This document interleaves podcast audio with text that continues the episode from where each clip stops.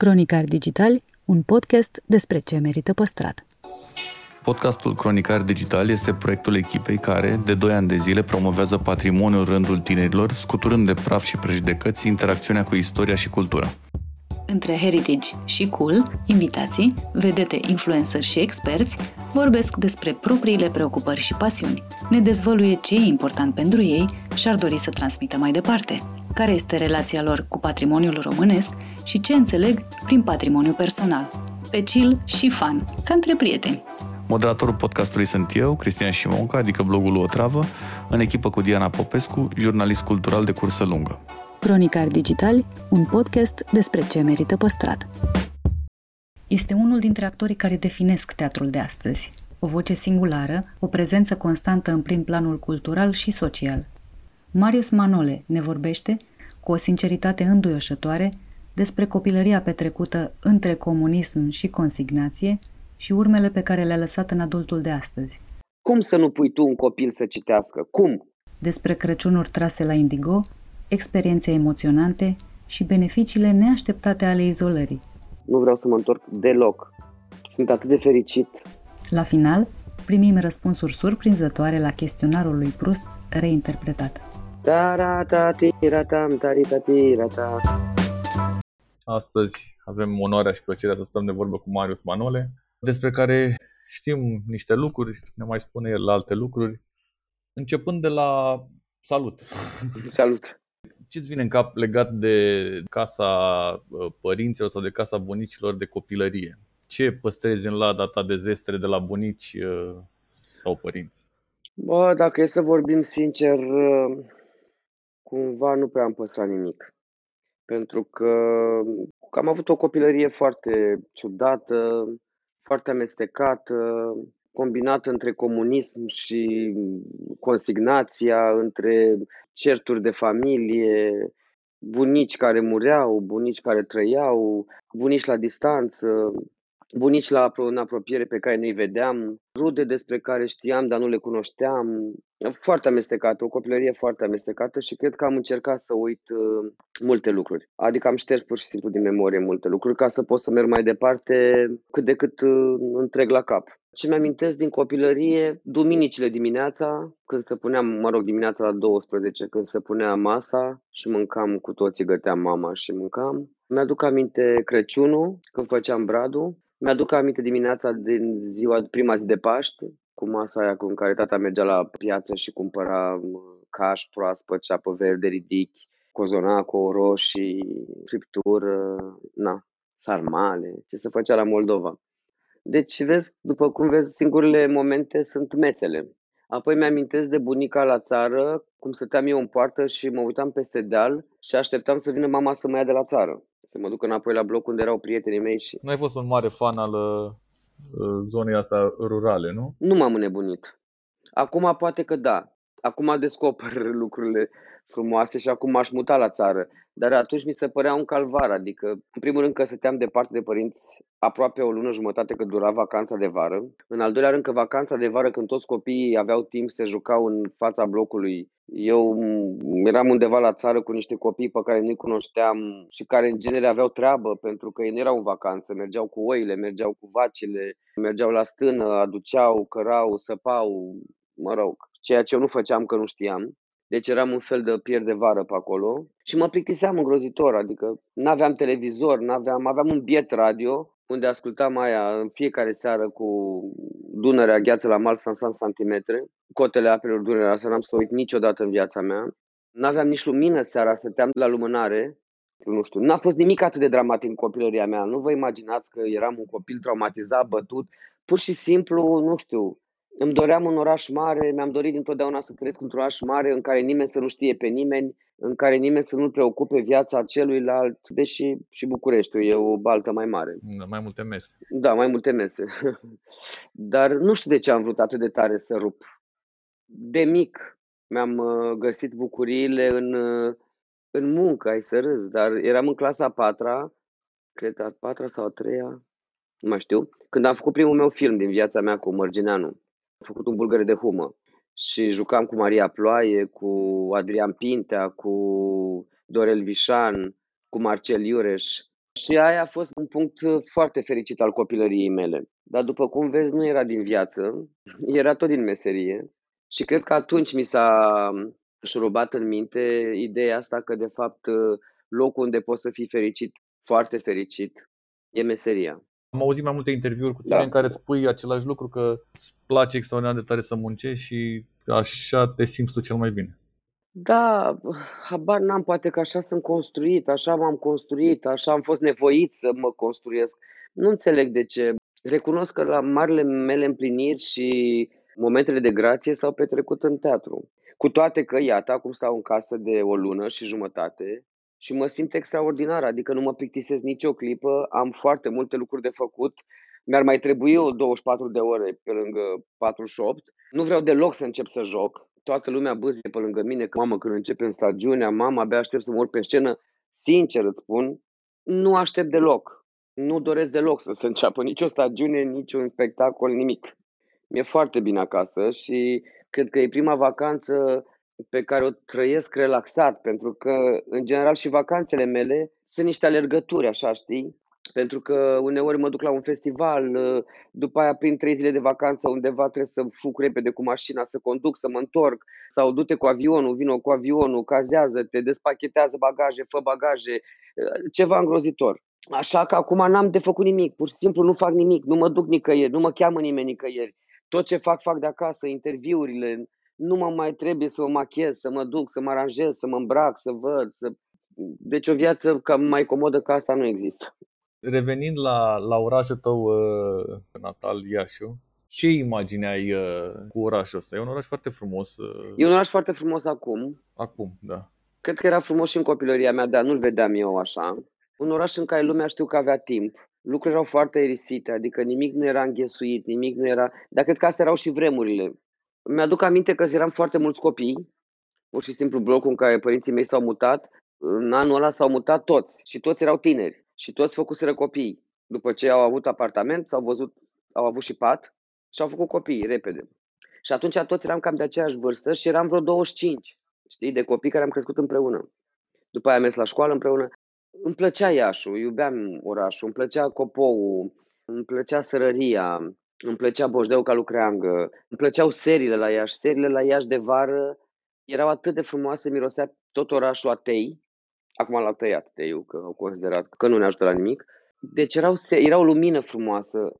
Mirosea tei și noi eram toți îndrăgostiți, că eram tineri și nu voiam să intrăm niciodată în case și aveam Palatul Culturii, ne jucam pe acolo. Pe timpul la Palatul Culturii nu era așa. Adică nu exista tot complexul ăla de moluri și de... Era doar copaci foarte mulți, Casa lui Dosoftei, Teatrul pentru Copii și Tineret, Luceafărul, unde îmi pierdeam timpul, mă rog, câștigam de fapt timpul. Aveam un deal care se numea 7 noiembrie, unde pur și simplu era așa un deal uitat în cartier, unde mergeam la Săniuș. Aveam patinoarul și aveam teatru de vară, lângă Palatul Culturii, unde vedeam filme noaptea, nopțile de vară. Era foarte frumos. Ai ceva ce păstrezi din esența de moldovean, pe lângă accent Oh, multe lucruri. pe care îl mai folosești din când în când când vorbești cu ai tăi, nu? Multe lucruri. Folosesc, mănânc la fel ca Moldova, adică gătesc ca mama.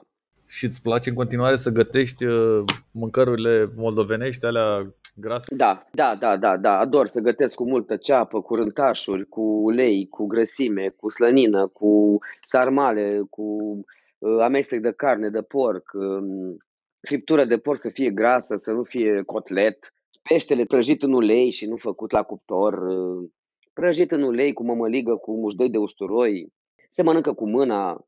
În toate poveștile pe care le-ai zis mai sus, e foarte importantă masa, nu? Bă, la noi la moldoveni era foarte importantă masa. Mama gătea prost, abia că acum gătește bine. Nu știu dacă la noi în familie chiar se petreceau mesele la clasice, așa cum... Dar eu în capul meu așa le-am, le-am păstrat, știi? Adică la țară, de exemplu, la mine la țară se făcea hram. E, aia era o zi fericită din viața mea. În hramul la hram se ținea un bâlci în mijlocul satului unde găseai înghețată, popcorn, dar ce nu găseai? Tot fructe, legume proaspete, mici, bere, vin. Și atunci după, după dimineața aia, după ce mergeam la biserică, care și acolo semna mâncare, că era cozonac, vin, pască, colivă de multe ori, sarmale se aduceau, deci se sfințea tot.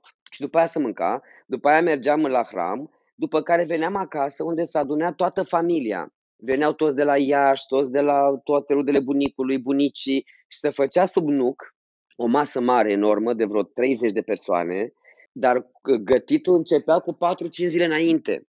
Pentru că noi aveam bucătărie cu lemne, sobă, noi nu aveam uh, aragaz și așa. Și atunci să fierbi o oală de 150 de sarmale, să faci 150 de sarmale, să faci 320 de pâini, să faci 20 de cozonaci, să faci salată beof, trebuia să fierbeau legheane de legume, ouăle, de toate cuibarele de la găini, mă trimitea bunica, mă duceam, luam ouăle, stăteam și pândeam când să mai oua una. Deci era o întreg ritual ăsta cu gătitul mesei și cred că mi-a rămas în cap pentru că erau momente în care ne înțelegeam foarte bine, pentru că toată lumea avea un scop. Colaboram toți să facem, tu adu aia, tu pune aia, tu fierbe aia, tu du vasele, du-le în grădină, pune-le. Și atunci era un fel de comunicare de asta pe care tot timpul mi-am dorit-o în viața mea și am căutat-o și acum o caut. Asta în care să nu existe conflict. O viață în care toată lumea să comunice, să se înțeleagă, să aibă fiecare scopul lui și să fie o echipă cumva așa, nu știu. Asta caut și acum, știi? Și de asta îmi plac petrecerile și acum. Casa în care locuiești spune uh, multe despre omul care locuiește în ea? Ar trebui. Pe mine casa mă reprezintă și nu mă reprezintă. Adică aș vrea să am altfel lucrurile făcute, să îmi și imaginez cum... Dar niciodată nu trec la acțiune. E adevărat că locuiești într-o casă de la 1900 construită? Da. Cum ai ales-o? N-am ales-o eu, cred că m-a ales ea pe mine, pentru că mi-a apărut în cale, pur și simplu. Adică eu aveam un plan să-mi iau o casă, dar n-aveam niciun ban și la un moment dat un prieten mi-a zis să vinde o casă acum și dacă vrei să o iei. Și am luat-o. Asta s-a întâmplat într-o două săptămâni. Dar nu două săptămâni, o săptămână, cred că. Ți-ai dorit foarte tare să stai la o casă Da. casă? Da, da, nu știu de ce, dar cred că, adică vezi toate lucrurile astea mici care, cărora nu le dăm importanță, cred că undeva aș pun amprenta și cred că povestea asta cu casa la mine a plecat de la profesorul meu de la Iași, Emil Coșeru, profesorul de actorie, care era singurul meu cunoscut care avea casă. Și când mergeam la el de Crăciun să-l colindăm, avea 4-5 câini, 6 pisici, care umblau pe acolo prin casă. Era casă cu etaj, cu scară de aia de lemn. Și mi s-a părut că acolo e libertatea maximă. Adică să stai cu căței în curte, să-ți intre în casă câinele, să-ți iasă, să lași ușa deschisă, din grădină să intre aerul curat. La bloc la noi, de exemplu, la etajul 5 unde stăteam eu, aveam niște vecini care în secunda în care deschideai ușa la lift, deschideau și ei ușa, să vadă cine a venit, cine a intrat, cu cine ești, tot, tot, ce ai cumpărat, ce ai adus. Și aveam niște pereți așa de subțiri, că se auzea când se certau oamenii între ei sau când vorbeau un pic mai tare sau auzeam la televizorul lor și trebuia să bați în perete să le spui mai încet sau în țeavă. Nu puteai face petrecere mai tare că imediat săreau vecinii. Dar să auzea și de la blocul vecin, de exemplu, peste drum. Și cred că m-a traumatizat chestia asta. Cred că nu mi-a plăcut deloc lipsa asta de intimitate, pentru că mie îmi place să am intimitate. Știi? Și atunci casa pentru mine e un loc foarte... Casa pe pământ. În primul rând că e legătura cu pământul, care mie... Eu mult timp am repetat la teatru de sculți. Nu repetam niciodată încălțat. Era o corvadă că venea premiera sau și trebuia să pun pantofi sau să pun ceva în picioare, pentru că mie îmi plăcea foarte tare să simt podeaua. Eram tot timpul cu tălpile negre, cu picioarele reci înghețate, dar nu-mi păsa, pentru că simțeam că sunt pe pământ. Și cred că asta e o chestie care mi-a rămas de la bunici, când mergeam cu picioarele prin iarbă dimineața, prin rouă, sau stăteam seara pe pământul umed și rece și îmi plăcea senzația aia sau când după ce ploua mergeam desculți prin uh, pământ și ne intra pământul între degete și s-auzea și ne plăcea foarte tare chestia asta. Sau când construiam cărămizi, de exemplu, din, din balegă de gal, știi, să, face, să fac cărămizi. Da, știu, chirpici. Cu paie, cu asta și bunica ne punea să, să frământăm aluatul ăla ce era aia acolo, cu picioarele, știi? Că tot vorbeam de amintiri și de plimbatul tău și de locurile prin care mergeai în copilărie. Ce-ți vine în momentul ăsta în cap legat de clădirile din București? Există vreo clădire care îți place în mod deosebit sau există vreo zonă prin care să te plimbi, care să-ți placă în mod deosebit? Nu sunt multe locuri, pentru că eu nici n-am, eu nu m-am dus să mă plimb neapărat. Eu am stat foarte mult pe lângă Teatrul Național, pe lângă teatre, pe lângă Bulandra, pe lângă zona aia, o știu cel mai bine. În rest, mă duceam cu mașina în 13 septembrie, care mi se pare o zonă foarte frumoasă, de exemplu. Îmi place Parcul Carol. N-am fost niciodată în Parcul Iore, cred că dacă e să mă întrebi. Îmi place să mă plimb prin Belu, prin cimitir. Ceea ce n-aș fi crezut în copilărie despre mine vreodată. că mi-era frică de, deși când trebuia să mă duc la sicriul morților mei din familie, mai bine mă întăiai capul. Ce relație ai cu Bucureștiul? Îți place Bucureștiul mult? Păi îmi place Bucureștiul. Îmi place Bucureștiul. E un oraș de care m-am îndrăgostit ușor, ușor. Când plec, mi-e dor de București. Și mi-e mai dor de București decât mi-e dor de Iași. Nu înțeleg oamenii care îl tot bălăcăresc. Mie îmi place cum e. Băi, și mie îmi place. Mie îmi place. Sunt locuri extraordinare dacă știi să le găsești. Plus că la mine locurile înseamnă oameni, locurile înseamnă prietenie, înseamnă întâmplări. N-am să pot niciodată să trec pe lângă Green Hours fără să mă emoționez. Când trec pe acolo, întorc capul, arunc o privire în grădina aia și acolo e tinerețea mea toată.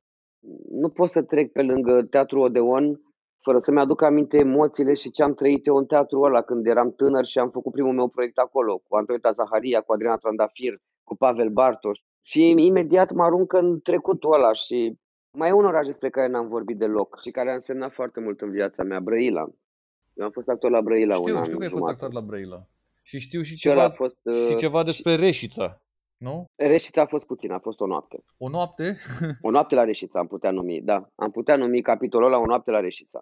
Sau fuga de la Reșița, sau uh, evadarea din Reșița. M-am dus să dau concurs pentru că am vrut să plec cât mai departe de ea și iată. Și am ajuns acolo, am dat un concurs foarte greu. M-au cazat într-o sală de mese, pe o masă de ginecologie, în- înfășurată într-o pungă, o capră de aia. Și mi-am dat seama că eu nu vreau să fac așa actoria și nu că asta nu-i viața mea. Și am fugit cu primul tren dimineața la ora 5. Nu cred, deci măcar o noapte Era o întreagă. cârciumă mică în care toți actorii erau acolo la vodcă, plin de fum. În casa aia în care m-au cazat mirosea întotdeauna la cartofi prăjiți și a sărăcie, practic. Și am zis că nu. Am zis că vreau acasă. Și am plecat. La Brăila, în schimb, am rămas. Mi-au venit și colegii de facultate, acolo Emilian Oprea, Liviu Pintileasa, Cristian Popa și am petrecut acolo o perioadă foarte frumoasă. Acolo m-am întâlnit cu Afrim, prima dată în viața mea. Adică acolo am lucrat prima dată, când ne-am întâlnit în București Cum a fost întâlnirea? cu Radu voastră? Apostol, cu... Cum a fost întâlnirea cu Afrim? Bă, eu de omul ăsta m-am legat din prima clipă, deși el nu m-a plăcut deloc în prima, la prima întâlnire. Mi-am mărturisit după aia. Dar după aia ne-am legat așa că eram, uh, eram cumva cam doi oameni singuri așa pe lume și el era cam în bătaia vântului și eu la fel. Și el făcea navete și eu făceam navete. N-aveam nicio casă, n-aveam niciun loc, n-aveam niciun suflet. Și o perioadă am trăit așa împreună, nu că am trăit împreună în aceeași casă, am trăit împreună uh, experiența asta care se chema teatru. Îmi plăcea umorul lui tot timpul, eu am râd cu el foarte mult. Dar cel mai tare îmi place să-l fac să râdă. Pentru că e ca un copil de la că dacă îi faci, arăți o jucărie, se bucură și devine foarte, nu știu cum, inventiv. Seriile la, Brăila, la Brăila erau incredibile. Coboream la Dunăre cu o bere, cu un vin, cu ce aveam acolo. Eram tineri și mergeam împreună la Dunăre și stăteam acolo și povesteam și ne imaginam cum o să fie viața și ce planuri avem și mâncam un pește și, și eram foarte fericiți. Există și un episod Chiar eram Focșani. fericit. Există și un episod Focșani. M-am angajat la Focșani și după aia mi-am dat demisia. Când m-au chemat la Brăila, mi-am dat demisia într-un an de zile, cred că. Ce ți aduce aminte de la Focșani? Ciorba de burtă, primul meu salariu din viața mea, primul pilaf pe care l-am făcut la telefon cu mama, fără carne, că nu aveam bani de carne, atentatul de la 11 septembrie, eram în casă cu Emilian Oprea și cu George Gâdei, făceam acel pilaf în ziua aia, era 11 septembrie, și ne uitam la televizor siderat și ne imaginam cum o să fie lumea după acest atentat și cam atât țin minte. Și niște beții îngrozitoare, absolut îngrozitoare. Mă mir că am scăpat viu. Te încearcă ceva când mergi prin București, prin diferite zone unde sunt tot felul de case mai vechi care sunt în paragină, te încearcă vreun sentiment de ăsta de tristețe așa? De revoltă. de revoltă. Că nu avem în structura noastră, în ADN-ul nostru. Noi nu avem grija asta față de trecut. Nu avem. Nu ne interesează. Ni se pare că lumea începe de la noi, se termină cu noi, de aia și facem o mie de greșeli în prezent, pentru că nu ne uităm un pic în spate. E un, e un păcat așa de mare ce facem noi acum, care o să întoarcă împotriva noastră cândva, cred. Suntem, nu știu, needucați. nu știu, poate că în școală eu aș miza la fel de mult cum mizez pe matematică, fizică și pe pictură. Aș miza pe muzică, pe ore de arhitectură, de ce nu? Sunt lucruri care trebuie sădite într-un copil atunci când e în formare.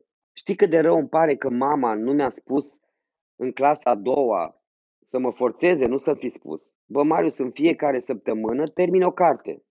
Nu mă interesează ce lecții ai, nu mă interesează ce vrei să te joci, nu mă interesează ce vrei să te faci. Pentru că acolo e dezvoltarea limbajului, acolo îți dezvolți imaginația, acolo vezi ce înseamnă poveste, cum să percepe o poveste, acolo găsești sentimente, găsești emoții, găsești trăiri. Cum să nu pui tu un copil să citească? Cum? Și acum sigur că mi-e greu să recuperez tot ce am pierdut 18 ani. Nu pot, am ieșit vraiște din școală. În afară de romanul Ion și de Liviu Rebreanu, întemeiatorul romanului circular modern românesc, și de Mihai Minescu și Caragiale care s-au afirmat pe firmamentul literaturii române, eu n-am învățat nimic. Eu nu știu pictură, eu n-am învățat nimic din sculptură. N-am învățat nimic. Școala asta e de făcut doar ca să-ți bage în cap de azi pe mâine niște... Să știi niște ecuații, tabelul Da, Mendeleev. mai știu și așa, ecuațiile alea le știu de nu mai pot.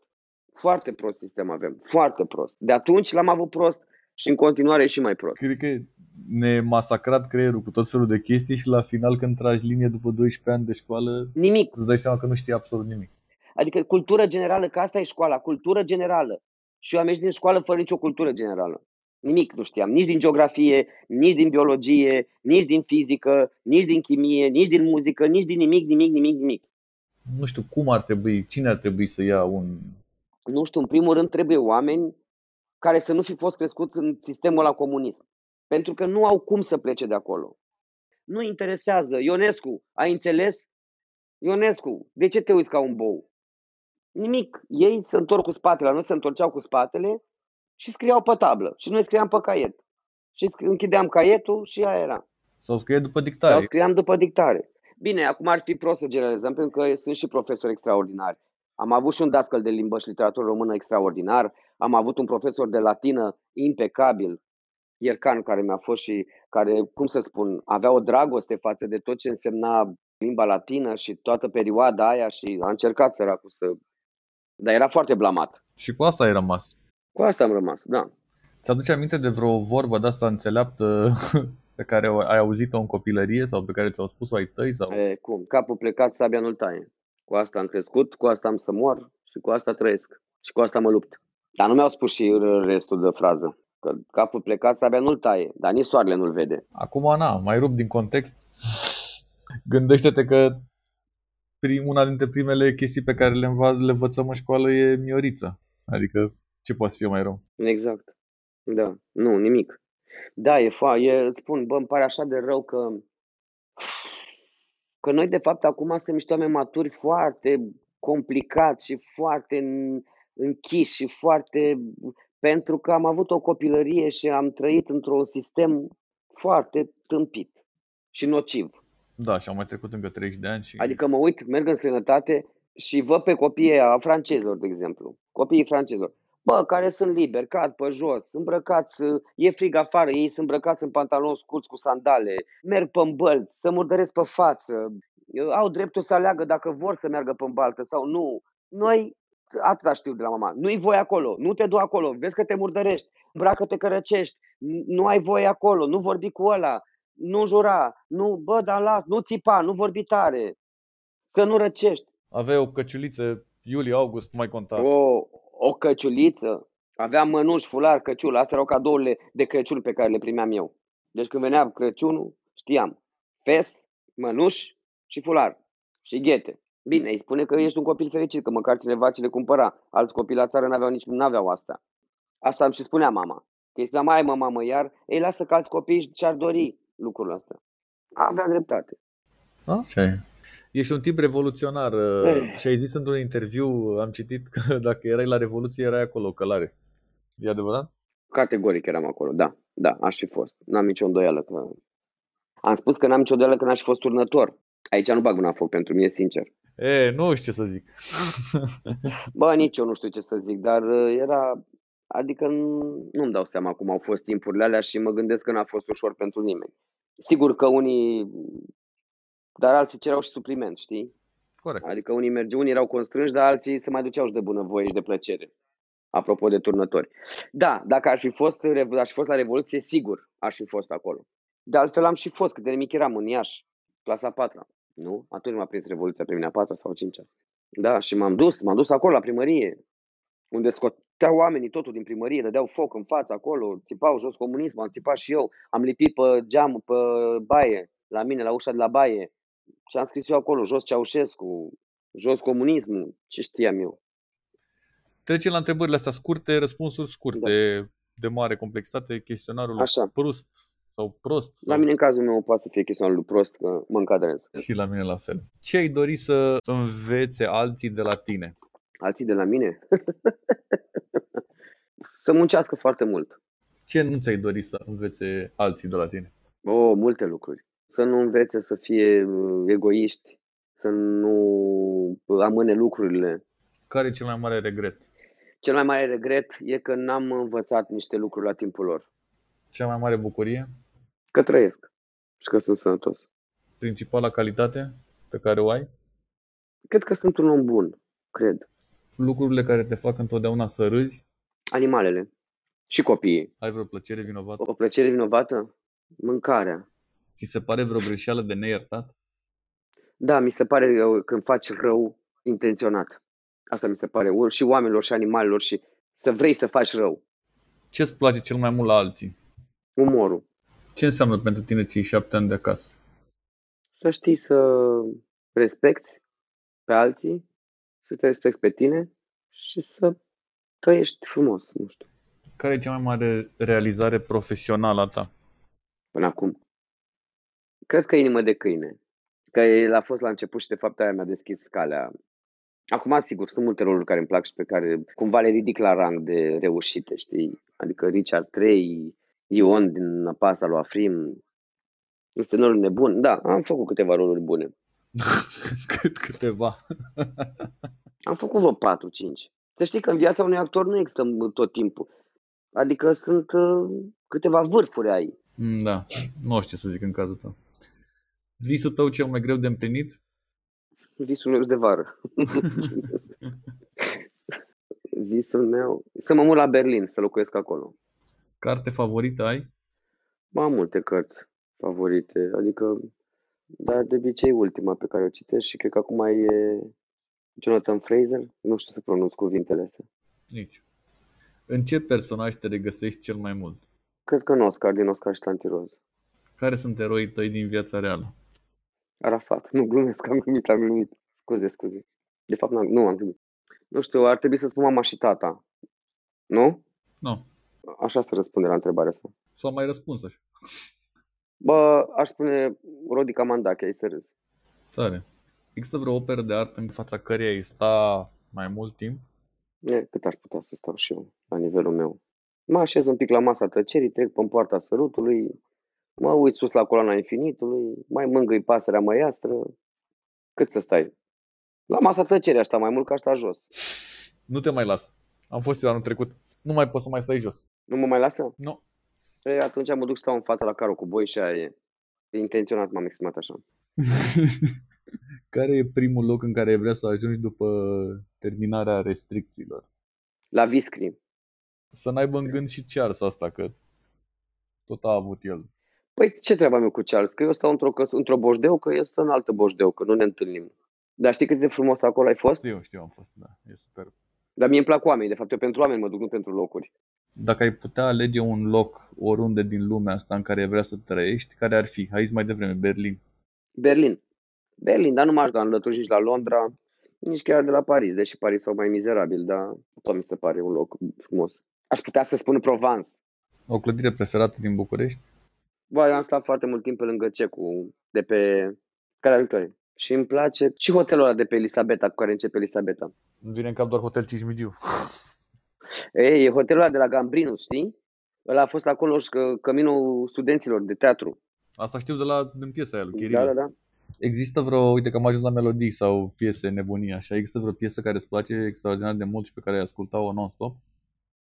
Păi nu pot să ascult non-stop ceva, că mă plictisesc, adică ascult o zi, dar uh, acum, de exemplu, ascult, am fost și am văzut un spectacol foarte frumos în, la Paris, când am uh, fost cu ultima dată cu Costa Col inclusiv, și am fost la teatru, ne-am luat bilete la teatru și am văzut un spectacol care se numește L'Histoire d'amour, chiar la Odeon. Foarte frumos spectacol. Și acolo actorii începeau cu melodia Et pourtant.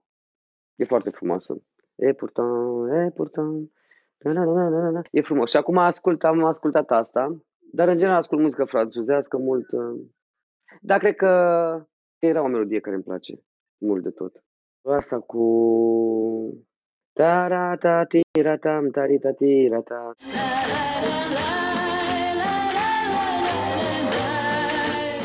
E, Tam de Fleur, cred că se cheamă. Mă rog, sunt mai multe care îmi plac. Aș putea să zic și o formație să mai grele ca să par mai intelectual. Da, nu e cazul. Zic ceva, ceva cu 8-9 afișeri pe YouTube. Trafca. Și cel mai bun sfat pe care l-ai primit vreodată de la cineva? Cred că domnul Rebenciuc mi-a dat cel mai bun sfat când fumam enorm. Și mi-a zis, bă, Manole, ori actor, ori fumător. Și atunci m-am lăsat de fumat. Vreau să-ți mulțumesc pentru acest interviu și pentru ora asta pe care ți-am răpit-o. Am carne la dezghețat, acum mă duc, fac o plăcintă cu carne. Ceva pe, pe Moldova. ceva pe Moldova, ceva pe... Bănuiesc că bio totul, nu? Adevărul, carnea e de la o fermă de lângă București, că ce am învățat în perioada asta, am descoperit fermele de lângă București, de unde pot să iau legume, de unde pot să iau carne, de unde pot să iau ouă, de unde pot să iau, știi? Comandați la telefon. Și asta stau la, la foarte mare distanță de oameni. Și nici n-ai dor, ai zis, să te întorci la... Băi, deloc. Nu, nu vreau să mă întorc deloc. Sunt atât de fericit. Bine, tu erai și unul rău, dintre da, actorii care adevăr. avea foarte multă activitate. Da. Și poate... Poate și de aia. Că dacă aveai aproape un spectacol în care jucai? E, atunci da, mi-aș dori să mă întorc să joc. Dar la 30 pe lună... Îți mulțumesc foarte mult. Uh... Cu drag. Și acum trebuie să zici o de aia, de la TVR. O onoare și o plăcere. A fost o onoare și o plăcere să avem invitat un invitat deosebit, un om adevărat, un om pasionat de ceea doctor ce face. de suflete. Un doctor de suflete. Un maestru al... Uh, fără de care viața noastră ar fi mult mai tristă și mai săracă. Și pentru că toate astea trebuiau să poarte un nume, i s-a spus Marius Manole.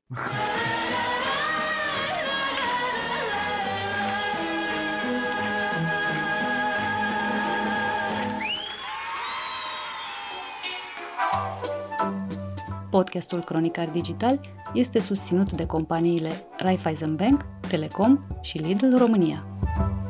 Partenerii proiectului sunt convinși că, prin educație și cultură, putem deveni cea mai bună versiune a noastră. Arhitect, lector universitar și fotograf celebru, Vlad Eftenie este și un Instagrammer de succes – copilul din mine, atunci când este creativ, eu nu pot greși. Cum trebuie privit un oraș pentru a-i descoperi frumusețea adesea ascunsă? Aș evita complet Casa Poporului. Ce nu se știe despre Ateneu și cine e personajul care le dă întotdeauna bătăi de cap arhitecților? Aflăm direct de la sursă. Când nu face sau nu predă arhitectură, Vlad Eftenie colindă București și face fotografii cu miile ca să ne arate un oraș în care am vrea să trăim, un oraș care să ne placă. Este lector la Universitatea de Arhitectură și Urbanism Ion Mincu din București și ține unul dintre cele mai populare cursuri în rândul studenților. Fotografia ca instrument de cunoaștere în arhitectură. La opțional, locurile se ocupă într-o oră. Este inovația lui, a apărut odată cu teza de doctorat pe care Vlad și-a susținut-o în acest, pe acest subiect. Mamă, cum a fost asta! Te-ai descurcat. Am repetat mult de tot. Salut, Vlad!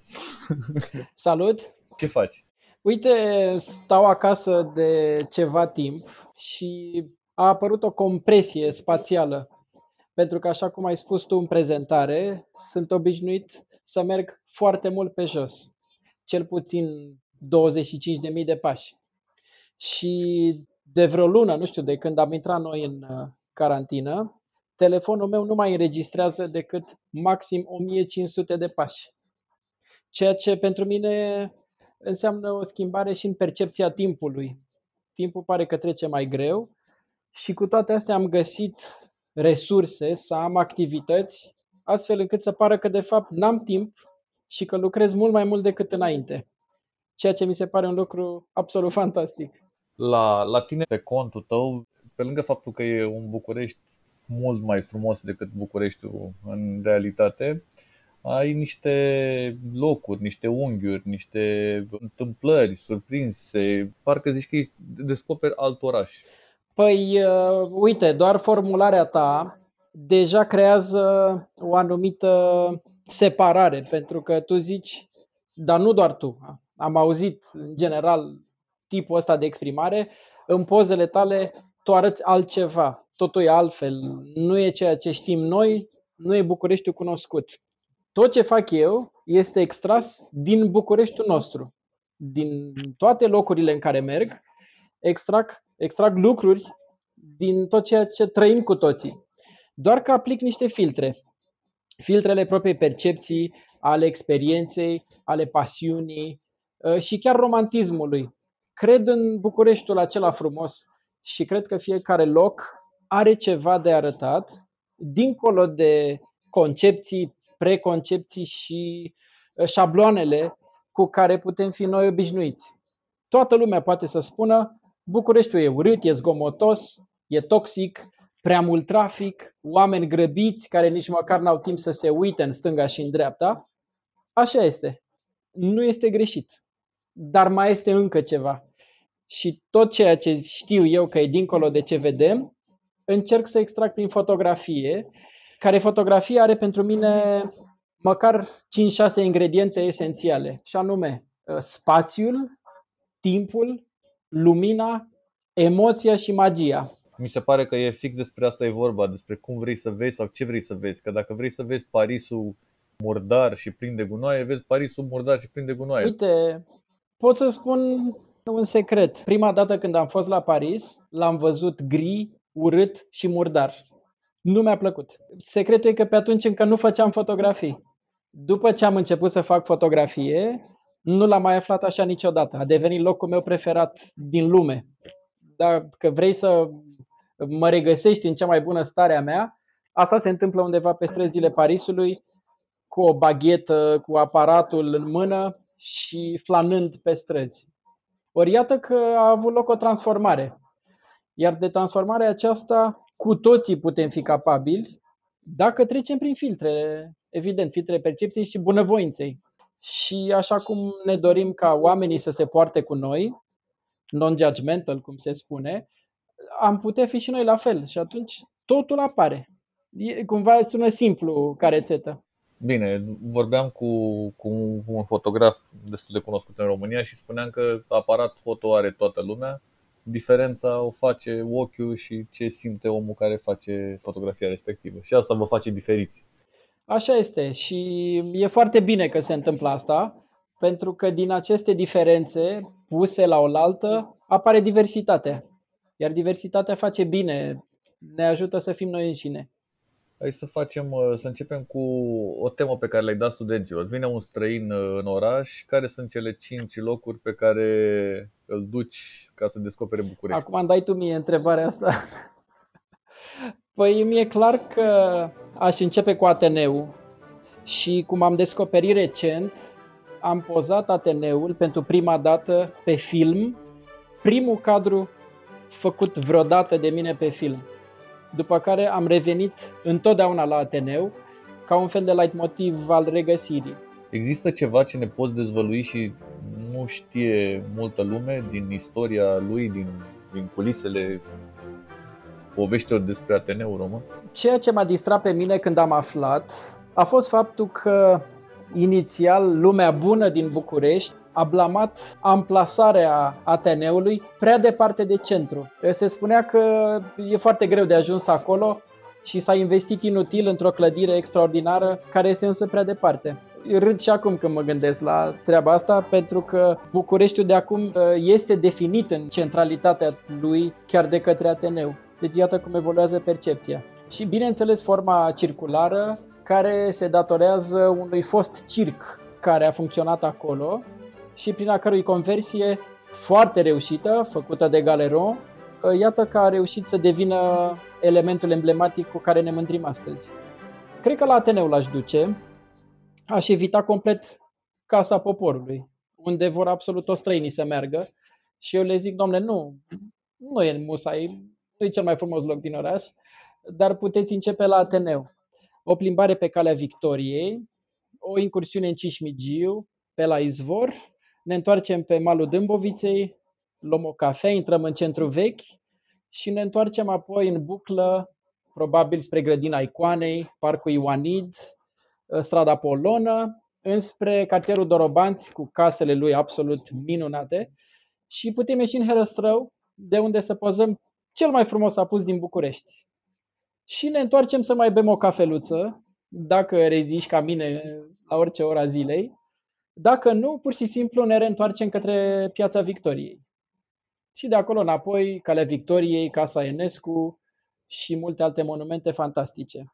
Și iată că e o buclă de câteva ore pe care o poți face descoperind orașul frumos. Vezi și Alea Alexandru, vezi cartierul armenesc, mm, sunt multe locuri frumoase. În tot ce ai spus uh, se repetă Calea Victoriei. Drept să spun, am descoperit-o ca pe un creuzet de urbanitate. Și o să zici, da, dar tu vorbești ca la școală acum. E vorba de cantitatea și calitatea de monumente, de spații publice, articularea spațiilor publice și modul în care avem acces la memoria noastră atunci când trecem prin fața Palatului Regal și atunci când uh, continuăm plimbarea, regăsind una din cele mai importante file din istoria Bucureștiului. Acolo se întâmplă Bucureștiul pentru mine, în zona Ateneu, Muzeul de Istorie, Muzeul Național de Artă, apoi către CEC. De asta țin foarte mult la Calea Victoriei auzim o mulțime de păreri când vine vorba de stiluri arhitecturale despre aceeași construcții. Unii spun că e o capodoperă, unii zic că e monstruos. Și asta cu rețenia ține de percepție. Drept să spun, când s-a construit Casa Poporului, știi foarte bine operațiunea de trasare a Bulevardului Victoria Socialismului, care a tăiat o cincime din suprafața orașului, din cartierele rezidențiale clasice, pentru a crea acest bulevard gigantic monumental și de extracție totalitară. Arhitectura lui, deși nu o să-ți vină să crezi, este una de cea mai bună calitate. Este vorba de stilul postmodern cu o aplicare a tuturor principiilor posibile. Adică era în momentul acela top de top ce se putea construi în România ca virgulă curent postmodern. Casa Poporului în sine a suferit niște modificări prin prisma viziunii lui Ceaușescu, care o vedea ca pe o casă țărănească, dar la scară gigantică. Și de asta arată în felul ăsta, pentru că a fost transformat între viziunea arhitecților și viziunea lui. Și a ieșit ce se vede. Dar uh, știi ce este urât? Ceea ce nu are proporție, ce nu are măsură, ce nu are scară și ceea ce nu are bun simț. Casa Poporului mi se pare un soi de bunker imens uh, pe care nu, în care nu poți pătrunde. Pur și simplu, e acolo este lateral și nu ne aparține, este separat de noi și te uiți ca la un munte inaccesibil. Nu creează vreo stare de convivialitate sau prietenie, pur și simplu trec pe lângă și merg mai departe. Dar ai găsit vreodată vreo, vreun unghi din care să-i, să faci o fotografie? Drept să spun, dacă îl cuplezi cu niște apusuri, cu niște ceruri dramatice sau furtuni uluitoare, Iese foarte interesant. Am cel puțin 5 poze reușite. De la un moment dat am început să nu mai postez, pentru că indiferent cât de frumoasă e poza, lumea va înjura tot ce înseamnă parte politică aferentă conexiunii cu Casa Poporului. Și atunci am preferat să nu mai complic treaba și le păstrez pentru mine. Ești autor și coautor a numeroase studii și proiecte de arhitectură și urbanism. Care e principala frustrare a specialistului român în domeniu? Sunt două planuri. O să încep cu cel mai simpatic, și anume soția beneficiarului. Soția beneficiarului este un hop de care prea puțină lume poate să treacă, orice profesionist se lovește de ea și ea este personajul care știe întotdeauna mai bine totul. Și atunci, în loc să vorbești cu el, trebuie să ai mare trecere dacă vrei să iasă bine proiectul pe la soția beneficiarului. Am uh, asistat și eu însumi uh, am uh, suferit diverse modificări ale unor proiecte, așa peste noapte sau direct în șantier. Am mers pe șantier, am stabilit ceva, m-am reîntors peste o săptămână și am găsit un OZN. Soția beneficiarului avusese câteva idei. Și atunci prima frustrare vine din această distanțare care poate să existe între ideea ta și ideea, evident, inerentă care poate surveni între timp a beneficiarilor.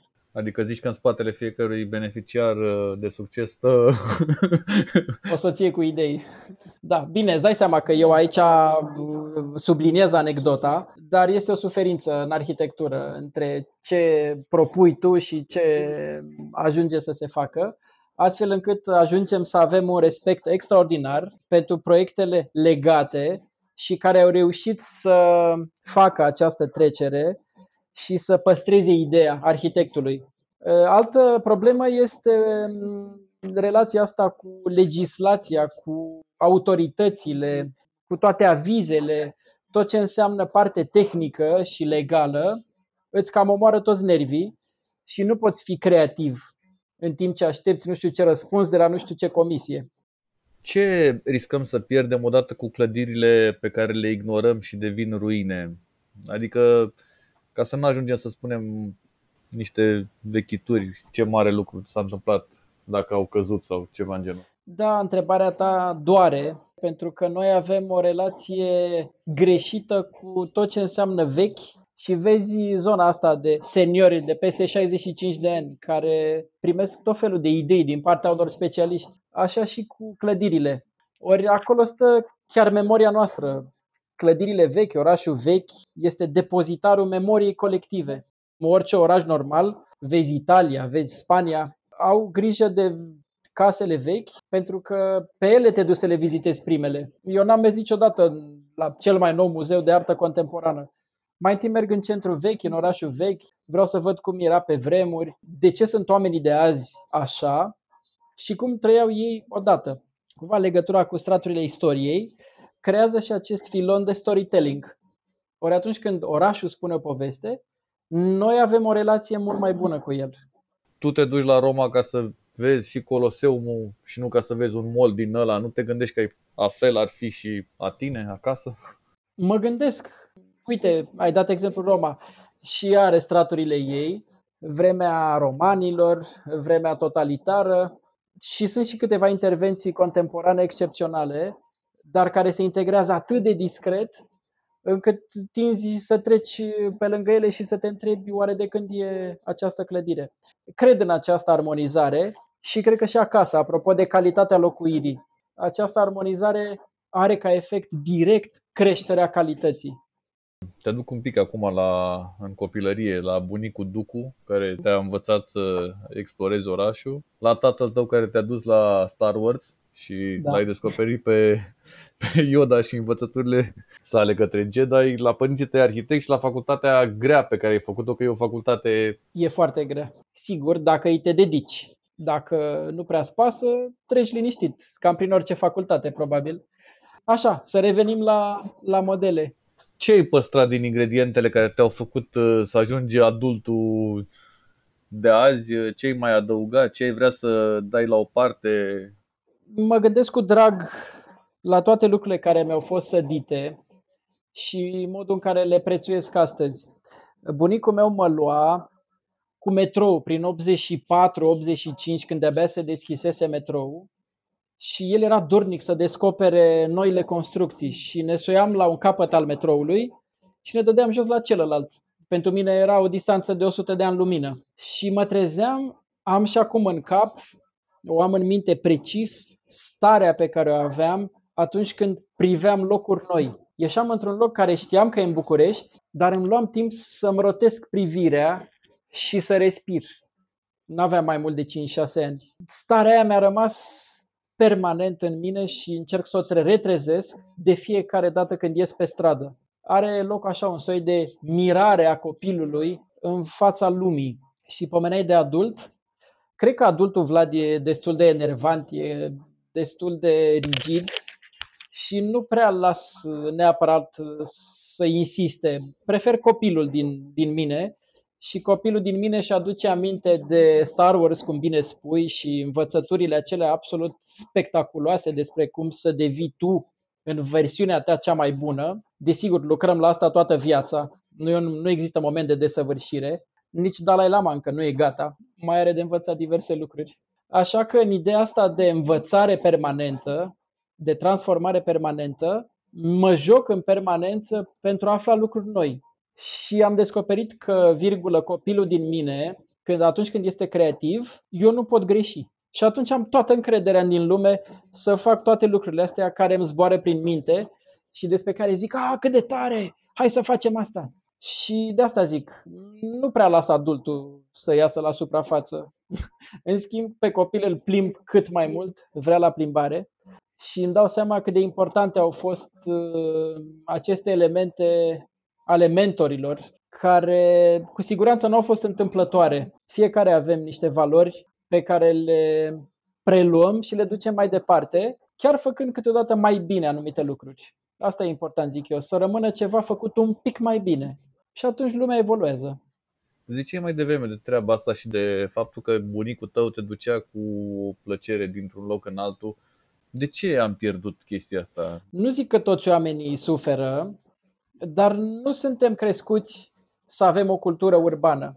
Noi, cel puțin din partea asta a țării. Dacă mergi la Brașov, primul lucru este să ieși în piață și să te uiți la oamenii care se plimbă. Te duci la Târgu Mureș, te duci la Sibiu, Acolo sunt spații de tip piață publică și străzi pietonale care invită oamenii să socializeze. Bucureștiul a fost privat de acest beneficiu și a fost chiar o politică, să știi. Tema era ca oamenii să nu se întâlnească, să rămână separați, disparați, pentru că așa puteau fi controlați. Ori ă, noi încă trăim în siajul acestei probleme și de-abia noua generație începe să descopere beneficiile de a fi împreună afară, vezi parcurile care se umplu cu hamace, oameni care stau pe iarbă. Îmi place extrem de mult să văd ceea ce vedeam acum 10-15 ani la Paris, acum văd în sfârșit în București sau în Cluj. Și atunci mă, mă bucur că eu zic că noua generație care vine din urmă aduce cu sine și o cultură urbană cu care crește dintr-o nevoie interioară. Și atunci eu zic că o să fie bine. Mai dă-ne 10-15 ani și lumea nu o să mai fie doar indiferentă, ci își va aloca și timp pentru a savura viața orașului. Am vorbit despre urât și frumos uh, pe afară, prin oraș și acum na, suntem în casă. Cum crezi că va schimba izolarea asta relația noastră cu, cu spațiul uh, locuit? Asta e o întrebare ca la școală din partea ta. Da. E, trebuie să o țin minte și pentru studenți. Chiar am uh, văzut niște ecouri în social media, cum se spune, că oamenii și-au dat seama că mm, au nevoie să trăiască mai bine înăuntru. Uite, noi ca oameni tineri, eu zic că încă suntem tineri, avem puțin timp de stat acasă. Eu stau extrem de puțin acasă când e o zi normală. Mă trezesc dimineața, plec și mai vin seara. În rest, oraș, expediții, explorări, facultate. Ori, nu conta foarte mult nici cât soare am, nici ce văd pe geam, nici dacă am terasă sau nu, nici câte plante.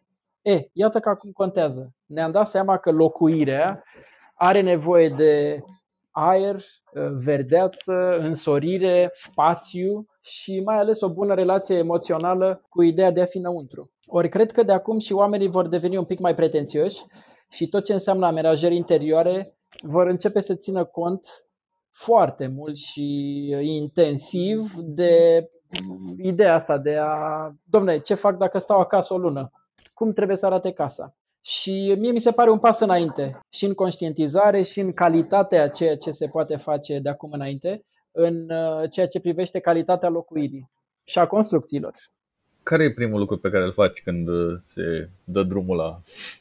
Chiar azi uh, îmi planificam faptul că n-aș face ceea ce or să facă toți ceilalți, pentru că sunt campion la a nu face ceea ce fac ceilalți. Nu dintr-un spirit de frondă, dar pur și simplu, în timp s-a dovedit că mersul ăsta în contratimp pentru mine e mult mai productiv și mai interesant. Să mă plimb când ceilalți lucrează, să dorm când ceilalți sunt treji sau să fiu treaz când ceilalți dorm. Vezi uh, statul meu în vamă. Pentru mine e un mod de viață să prind absolut toate răsăriturile, pentru că îmi face bine și este un spectacol unic. Și lumea mă întreabă, băi, dar cum reziști? Păi, dar nu e de rezistat. Ziua mea începe de atunci încolo când eu ies pe plajă, lumea se întoarce să se culce. E, așa și cu treaba asta. Mi-e teamă că or să iasă absolut toți deodată și cred că aș da un mic spațiu tampon de câteva zile, o săptămână, ca viața să reintre în normal și de-abia când toți vor fi la lucru, eu voi fi pe stradă și voi face poze cu orașul gol, lumea uimindu-se. Lasă-mă să spun un paradox o să vezi în pozele mele cu Bucureștiul, imagini cu un București liniștit, calm, adesea pustiu. Și reacțiile sunt întotdeauna, băi, dar unde e prins orașul ăsta gol? Că eu sunt acum în mijlocul unui ambuteiaj. Zic, da, dar eu mă sincronizez cu semafoarele și știu exact când să fiu acolo și cum. Și de asta orașul meu e gol când de fapt e plin. Să faci poze acum cu orașul pustiu când el e pustiu, nu e neapărat un lucru eroic. Mai interesant e să-l pozezi pustiu când de fapt este plin. Știu că mă exprim cam simplist, dar ai înțeles ideea. Crezi că o să vedem orașul cu alți ochi după luna asta, două luni de, de casă, mai mult casă? Drept să spun, eu sunt obișnuit să-l văd cu alți ochi în fiecare zi. Mă gândesc acum la oamenii care ignorau orașul până acum. Bucureștiul este utilizat preponderent doar ca loc de deplasare, cu mașina în general. Oamenii se duc dintr-un loc A înspre un loc B și în rest nu prea au treabă cu orașul. E, acum oamenilor le dor de oraș. Vor să vadă alți oameni, vor să fie în parc.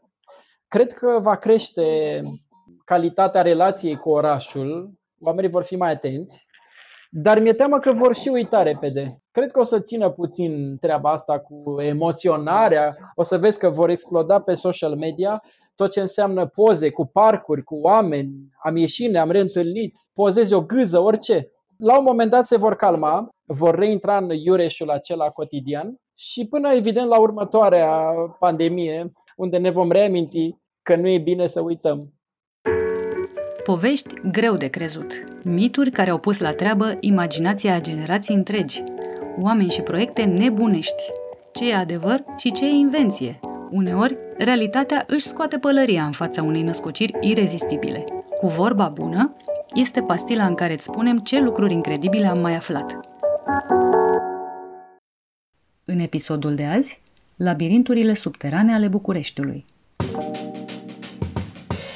se tot vorbește la noi despre economia subterană, despre diversi întreprinzători care fentează statul și fac evaziune fiscală. Dar România mai are o mulțime de legende subterane. Favorita mândrilor urmași ai dacilor este cea a tunelului secret de sub Bucegi, care ar duce tocmai la piramidele din Egipt. Dar fiindcă nimeni n-a mers cu vreun metrou străvechi de la Sfinxul nostru la cel din Cairo, propun să rămânem prin părțile locului și să cercetăm puțin de desubturile Bucureștilor, pentru că și aici sunt multe de săpat. Rețelele complicate și misterioase care s-ar afla sub oraș au tot fost menționate în cărți, articole ori discuții private. Istoricii au, ca de obicei, o dispută. În timp ce unii susțin că Bucureștiul rivalizează cu Parisul și la capitolul tuneluri, alții sunt de părere că ele pur și simplu nu există. Totuși, mărturii au fost de-a lungul vremii. Primele lucrări de canalizare a râului Dâmbovița, începute în anul 1888, au dus la descoperirea primelor subterane. Vechile galerii au stârnit multe semne de întrebare. Cine le-a construit și, mai ales, în ce scop?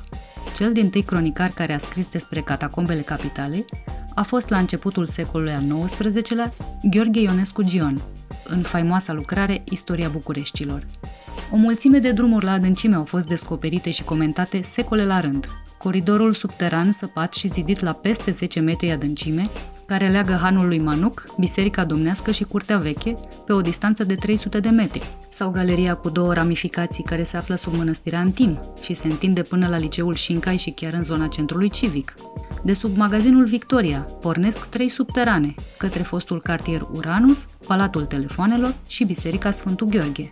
În zona răzoare din cartierul Drumul Taberei sunt săpate două galerii pe două niveluri, la 6, respectiv 10 metri sub pământ. Cea mai importantă galerie, cu ramificații și tuneluri la diverse adâncimi, rămâne însă cea dintre zona Colții și cimitirul Belu, săpată și pe sub râul Dâmbovița. În plin veac 20, muncitorii care lucrau la actualul bulevard al Unirii au trăit la rândul lor momente intense, descoperind galerii și imaginându-și cine a trecut pe acolo pe vremea străbunicilor lor. Se spune că unul dintre cele mai vechi tuneluri subterane a fost construit special pentru Vlad Țepeș. Tunelul pornea de la castelul pe care îl deținea pe locul Palatului Crețulescu de astăzi și trecea pe sub Cismigiu. Mai mult, în subteranele Bucureștilor se ascundeau societățile secrete Frăția și Eteria și de acolo ar fi pornit revoluțiile de la 1821 și 1848. Camil Roguschi, principalul arhitect al lui Nicolae Ceaușescu, a avut privilegiul de a vizita un astfel de tunel, cel care pornea din curtea mănăstirii Cotroceni și ajungea la suprafață în zona gării Filaret. După spusele lui Roguschi, tunelul avea mai mult de 4 metri în lățime și peste 3 metri înălțime, fiind asemănător unui drum cu două benzi, pe care puteau circula simultan două trăsuri. Din păcate, pasajul a fost distrus în anii 80 în timpul unor lucrări. Nicolae Ceaușescu însuși a dat ordin să se construiască o rețea de 20 de kilometri de tuneluri secrete. Sub platoul pieței Victoriei se află o porțiune a unui tunel secret care leagă zona primăverii de Piața Unirii și mai departe de Casa Poporului. Acest tunel, înalt de aproximativ 3 metri și jumătate, este construit deasupra celui de metrou, chiar sub bulevardele care străbat centrul Bucureștiului. S-a vorbit și de faptul că sub Casa Poporului ar exista adevărate labirinturi, iar un tunel ar face legătura între clădire și aeroport.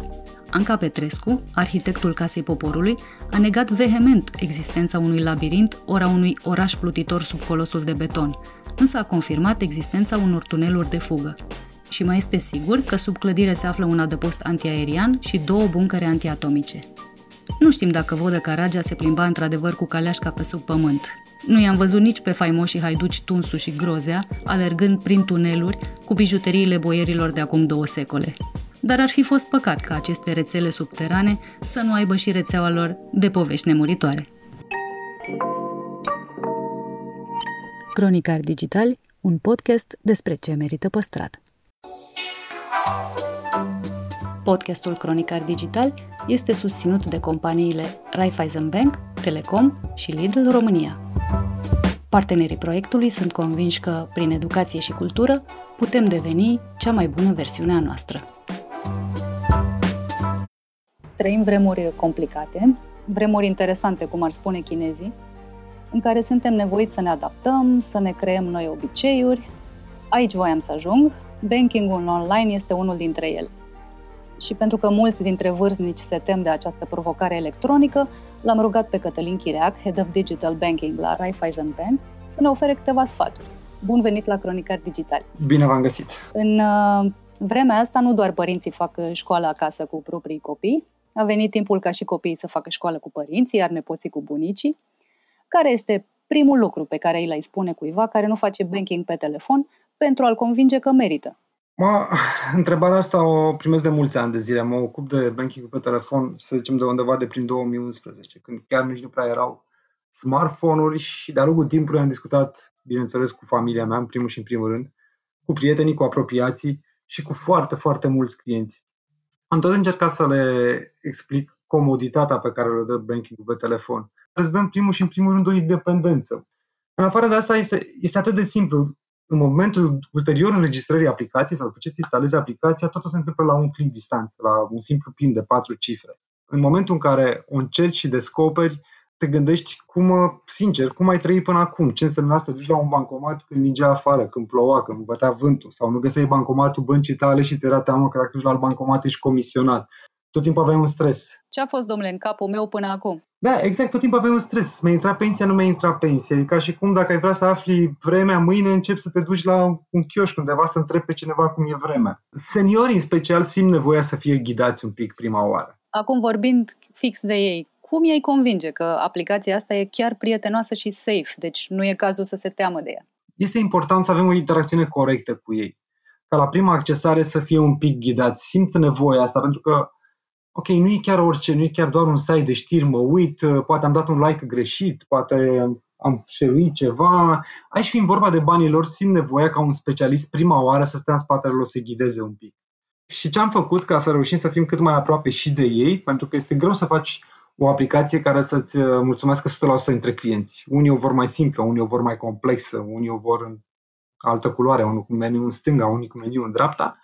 Și atunci am început destul de repede să mergem să întrebăm clienții, să vedem exact cum se descurcă, să vedem în primul și în primul rând ce folosesc ei zi de zi. Și ce am observat e că ei folosesc foarte mult social media și știri. Ce înseamnă pentru ei chestia asta? Înseamnă doar, ok, au deschis o aplicație, au un dashboard în care văd toate informațiile de care au nevoie. Și la început aveam un meniu hamburger și noi aveam impresia toți cei din domeniu că toată lumea știe ce înseamnă trei liniuțe. Ghiși ce, când ne-am dus și am întrebat clienții, intrați în meniu, foarte mulți nu știau ce înseamnă cele trei liniuțe. Uneori, purtând discuții cu clienții mai seniori, să spunem, le spuneam, folosiți des internetul?